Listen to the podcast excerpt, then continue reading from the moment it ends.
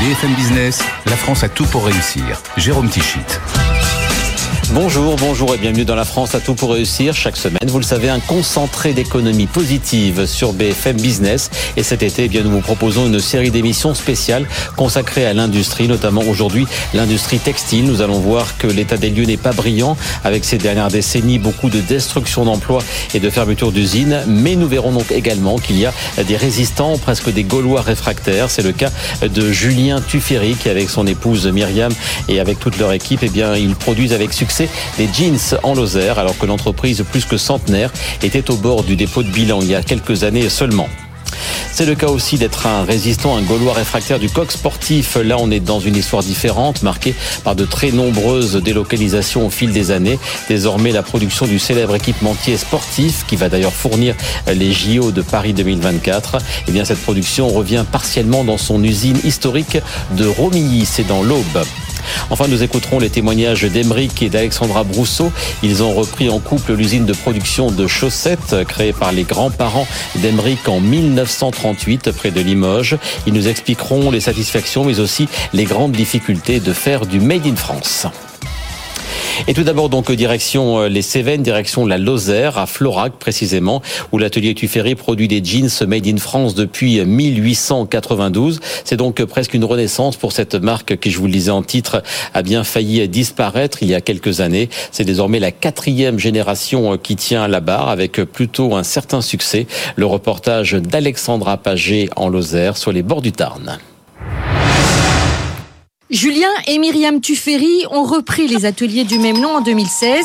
Des 60 personnes qui y travaillaient autrefois, il ne restait que le père et les 2 oncles de Julien. Aujourd'hui, les machines à coudre ronronnent à nouveau. Une 20aine de couturières coupent et cousent tout sur place et sortent 30 à 40 000 pièces quasi uniques par an. Clémentine, la chef d'atelier. La particularité de notre production, c'est qu'on ne travaille pas à la chaîne.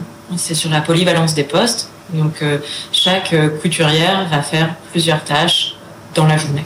Chaque salarié produit 5 à 7 jeans par jour, à près de 120 € pièce. Le prix de la manufacture et des matières made in France, 75% de ce prix va dans la main-d'œuvre, mais le reste directement à l'atelier grâce au modèle de vente directe. Julien Tuffery parie sur le temps long et les petits volumes. Je ne crois pas à la mono-manufacture de 400 personnes. Par contre, je crois beaucoup à 10 manufactures de 40 personnes. La petite semi-industrie qui se répand partout sur le territoire, c'est notre stratégie de développement. Résultat, 3,5 millions de chiffre d'affaires l'année dernière et une croissance continue. Et bientôt, des projets de développement à l'international. Et on va retrouver Julien Tuffery dans son atelier à Florac. Alexandra Pagé l'a interrogé sur les satisfactions, mais aussi les difficultés de continuer à faire du fabriqué en France. Écoutez ses réponses. Comment c'est possible de faire encore du textile en France ? Alors c'est possible avec plein de manières, mais surtout en partant surtout du principe que le textile en 2023, je pense qu'on ne le fera pas comme dans les années 1960 à la sortie de la guerre. Il faut complètement repenser le rôle et surtout l'intérêt de la manufacture sur les territoires et vis-à-vis de ses salariés.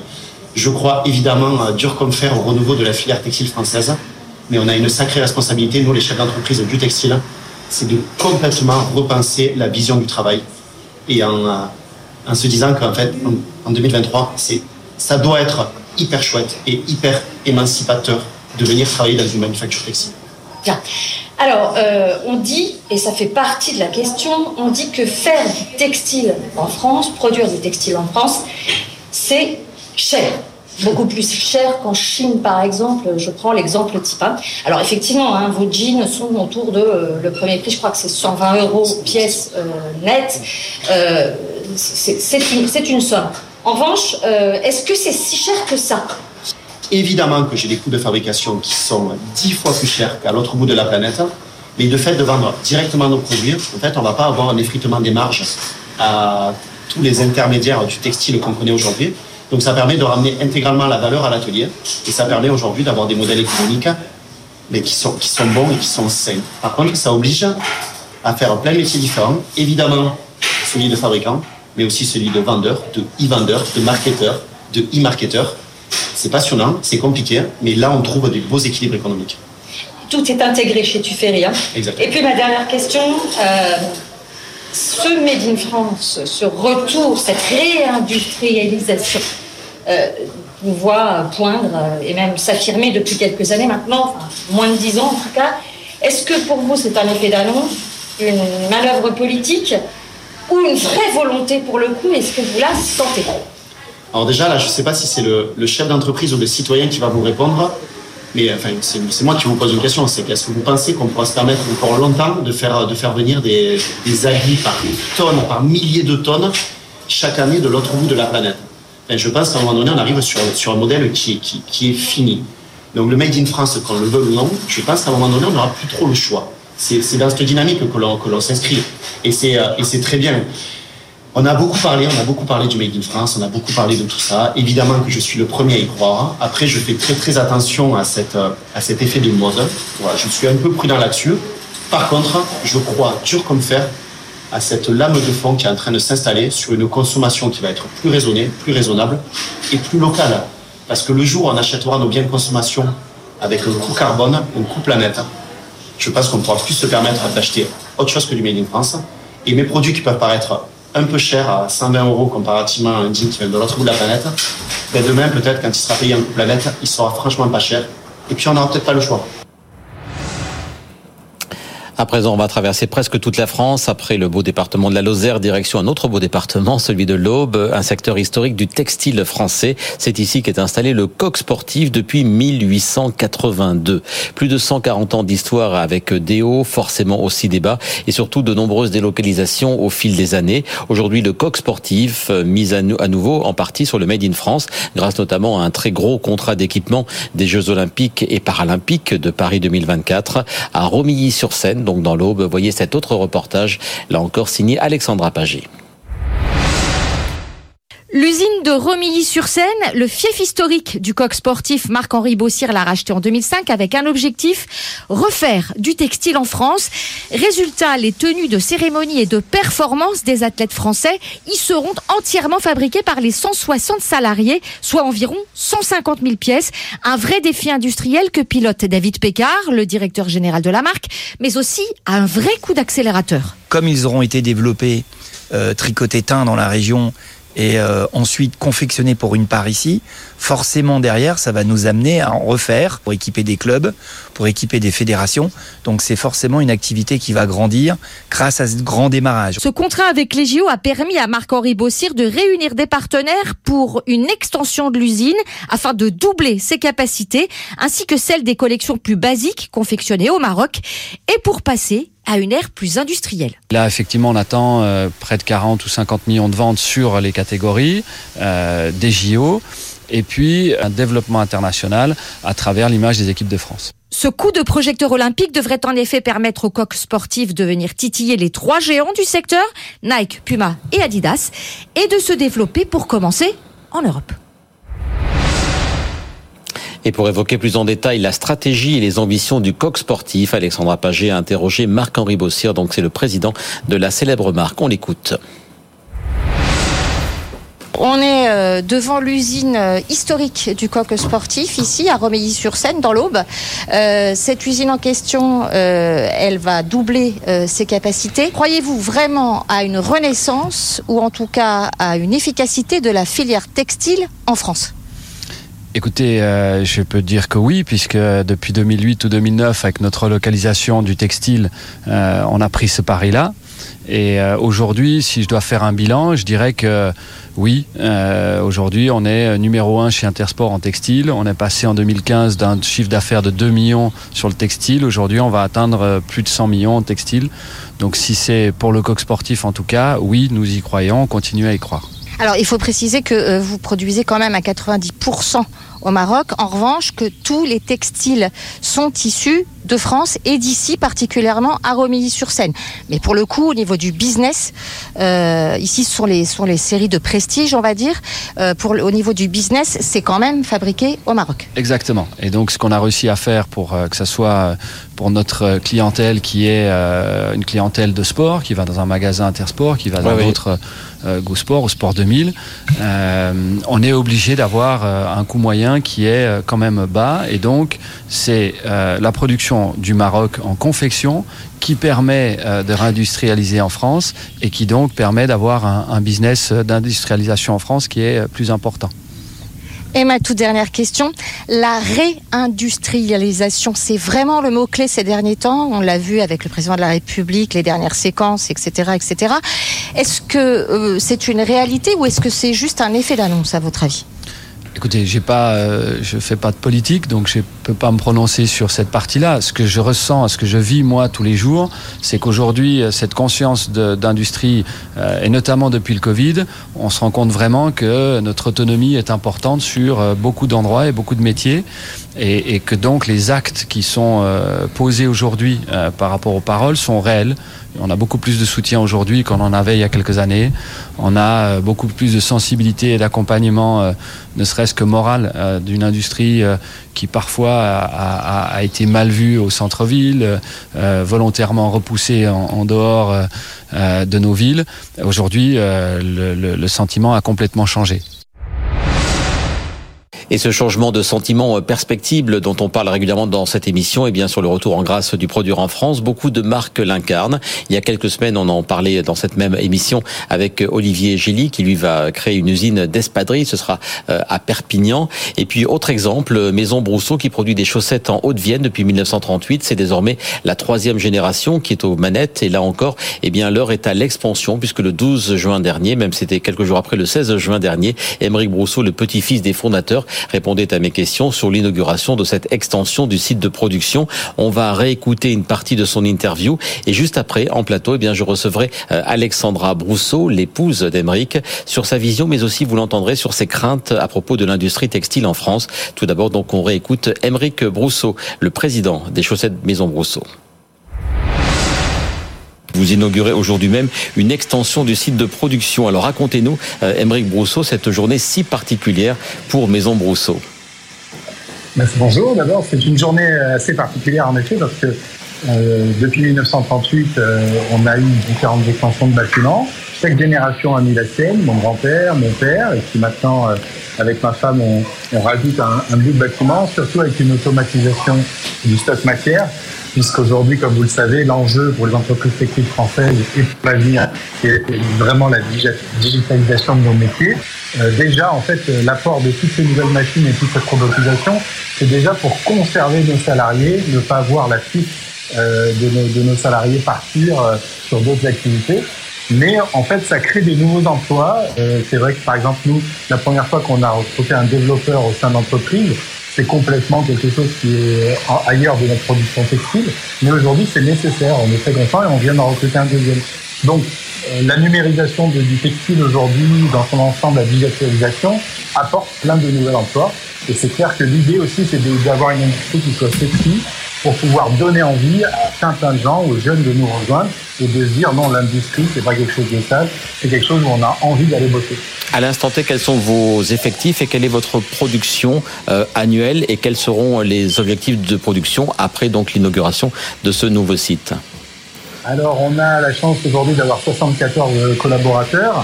On a recruté encore 7 personnes depuis le début de l'année. On en cherche toujours 7. On fabrique aujourd'hui 1,3 million de paires de chaussettes par an. L'objectif de cette année, c'est 1,5 million avec l'outil. L'outil commence à être vraiment opérationnel depuis 2 mois. Il monte en puissance. Il y a une grosse découverte aussi de la part des salariés, mais franchement, ça s'intègre bien. Je pense que l'idée, c'est déjà de stabiliser autour d'1,5 million de paires de produits à l'année. Mais on aura la capacité de monter avec l'investissement qu'on a fait à 2 millions de paires. Donc maintenant, on verra aussi comment va se comporter le marché, parce qu'aujourd'hui, avec la crise énergétique qu'on subit plein fouet, les prix sont au plus haut. Il faut que les prix redescendent un peu pour qu'on redevienne un petit peu attractif sur le Made in France et qu'on puisse regagner des marchés. Qui sont les clients à l'instant T de Maison Broussaud? Vous avez votre propre marque, mais ça reste, on va dire, marginal dans vos ventes. Qui achète les chaussettes que vous fabriquez au Car? Alors aujourd'hui, on a la chance d'avoir 150 clients. Notre client le plus historique, c'est assez marrant, c'est Carrefour, qui est avec nous depuis 30 ans. C'est l'une des marques les plus fidèles qui se fournit. Mais ça va vers des marques comme Archiduchesse, Bonne Maison, Le Sud Français, Lacoste, Jim. Voilà, on a plus de 150 clients, vraiment très très larges, même des petits. on a la chance de pouvoir fournir véritablement toute typologie de clients sur Maison Broussaud, vu qu'on fabrique des chaussettes pour toute la famille. La chaussette française, elle reste encore, on va dire, un peu marginale. Je crois que les chiffres de vente, c'est 400 millions de paires de chaussettes vendues en France, et les fabricants de chaussettes, en France, c'est 15 millions. Donc, si je fais le ratio, c'est une paire sur 24 seulement, c'est ça? Exactement. Mais nous, en fait, comme on le dit depuis très longtemps, on travaille pour des niches. Moi, je ne considère pas le chinois comme mon concurrent aujourd'hui, puisqu'ils vendent des chaussettes à pas cher, souvent d'une qualité un petit peu jetable. Nous, on travaille pour des gens qui ont envie d'acheter un produit de qualité avec un savoir-faire français et qui ont aussi les moyens de mettre dans le Made in France, parce qu'une chaussette française, ça vaut entre 10 € jusqu'à 20 € en fonction des qualités des matières premières et du réseau de vente. Mais aujourd'hui, il y a quand même sur 60 millions de Français. Ben, nous, on a la chance d'avoir 1,3 million de clients qui achètent nos produits. Et en fait, on se dit qu'on a une marge de croissance qui est là devant nous. Et quand je regarde le secteur, les 10 entreprises de chaussettes françaises vont bien, et clairement, elles sont toutes en développement. Voilà donc pour cette interview d'Émeric Broussaud, le président de Maison Broussaud, réalisée le 16 juin dernier. Et en plateau cette fois-ci donc avec nous Alexandra Broussaud, bonjour. Bonjour. Vous êtes directrice générale de l'entreprise, mais c'est surtout en tant que présidente de l'UPTHC, l'Union professionnelle du textile, de l'habillement et du cuir, que je souhaitais vous recevoir à l'occasion de cette spéciale industrie textile en France. Juste avant notre interview, Alexandra Pagé, notre globe-trotteur de l'industrie française, est également avec nous en studio après ces reportages que vous venez de voir en Lozère et dans le département de l'Aube. Alors Alexandra, on vient de le voir, certains Gaulois résistent encore et toujours à l'envahisseur, mais l'industrie textile en général, comment va-t-elle? Quel est l'état des lieux? Eh bien, ce n'est pas brillant, Jérôme. L'industrie textile représente aujourd'hui 2% de la valeur ajoutée de l'industrie manufacturière en France, selon l'INSEE. Elle emploie un peu plus de 100 000 salariés. En 20 ans, elle a perdu les 2/3 de ses effectifs et plus de la moitié de sa production. Historiquement, on dénombrait 3 grandes régions de production textile en France, les Vosges, le Nord-Pas-de-Calais et Rhône-Alpes. Je ne vous rappelle pas le sort de Manu France à Saint-Etienne, de Boussac dans les Vosges, ou encore les filatures de soie justement du côté des Cévennes. La région Rhône-Alpes, elle seule, a perdu 50% de ses effectifs entre 1993 et 2008. Dans la Drôme, par exemple, la fabrication de chaussons à Romans s'est effondrée. De chaussons et de chaussures. Mais Alexandra, donc tous ces efforts de relocalisation dont on parle beaucoup dans cette émission, est-ce qu'on ne les sent pas tout de même un petit peu dans l'industrie textile? Bon, alors la bonne nouvelle tout de même, c'est que le chiffre d'affaires 2021 de l'industrie textile habillement, estimé à 14,7 milliards d'euros en 2021, donc, est en hausse de 11% selon Euler Hermès par rapport à 2019, et que plus de 780 projets de relocalisation et de développement d'activités sont déjà soutenus par le plan relance du gouvernement, parmi lesquels ceux de Petits Bateaux dans l'Aube, Tricot Saint-James dans la Manche, Safilin dans le Pas-de-Calais ou Velcorex pour ne citer que dans le Haut-Rhin. Mais aujourd'hui, la production française s'organise principalement autour de groupes textiles de 250 salariés ou plus, ou des multinationales spécialisées dans le luxe, LVMH par exemple, ou la production de textiles à forte valeur ajoutée, comme les textiles techniques utilisés notamment dans l'automobile, l'aéronautique et la santé, les textiles médicaux. Je vous rappelle l'existence de Thuane à Saint-Etienne, qui est le leader européen du secteur. Pour l'habillement, l'activité industrielle restant en France est majoritairement celle d'entreprises qui font fabriquer leurs collections à l'étranger et pas sur le territoire national. Et c'est tout le problème. Merci beaucoup Alexandra Pagé. Alexandra Broussaud, donc on le voit tout au long de cette émission, les reportages vers à moitié plein, nous c'est ce qu'on aime dans cette émission, parfois à moitié vide. Vous mettez où la jauge de ce verre? Oui, alors en effet, il faut comprendre que sur ces dernières années, il y a eu une progression de la réindustrialisation en fait du territoire, comme on l'a évoqué, comme on l'entend régulièrement justement dans la presse, et c'est très bien. C'est vrai que cette crise Covid a fait prendre conscience de la nécessité de relocaliser les productions, surtout dans le textile, parce qu'on l'a bien vu, les grandes enseignes avaient du mal à s'approvisionner, etc. Ça devenait compliqué de faire venir, et puis surtout de faire vivre notre territoire, l'emploi, les industries en niveau local. Et ce n'est plus le cas, les belles promesses de ces en fait, ces voilà, il y a eu un retour, il y a eu un bref retour, donc on a été très contents. Donc en effet, ces 2 dernières années, on le voit dans les chiffres qui viennent d'être cités, où il y a eu une vraie progression dans nos chiffres d'affaires et donc dans le volume de production.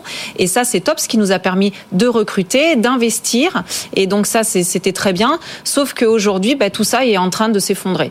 C'est en train de s'effondrer pour différents facteurs, parce qu'on est tous confrontés à l'inflation, donc on le sait très bien. Donc il y a une consommation qui est en berne.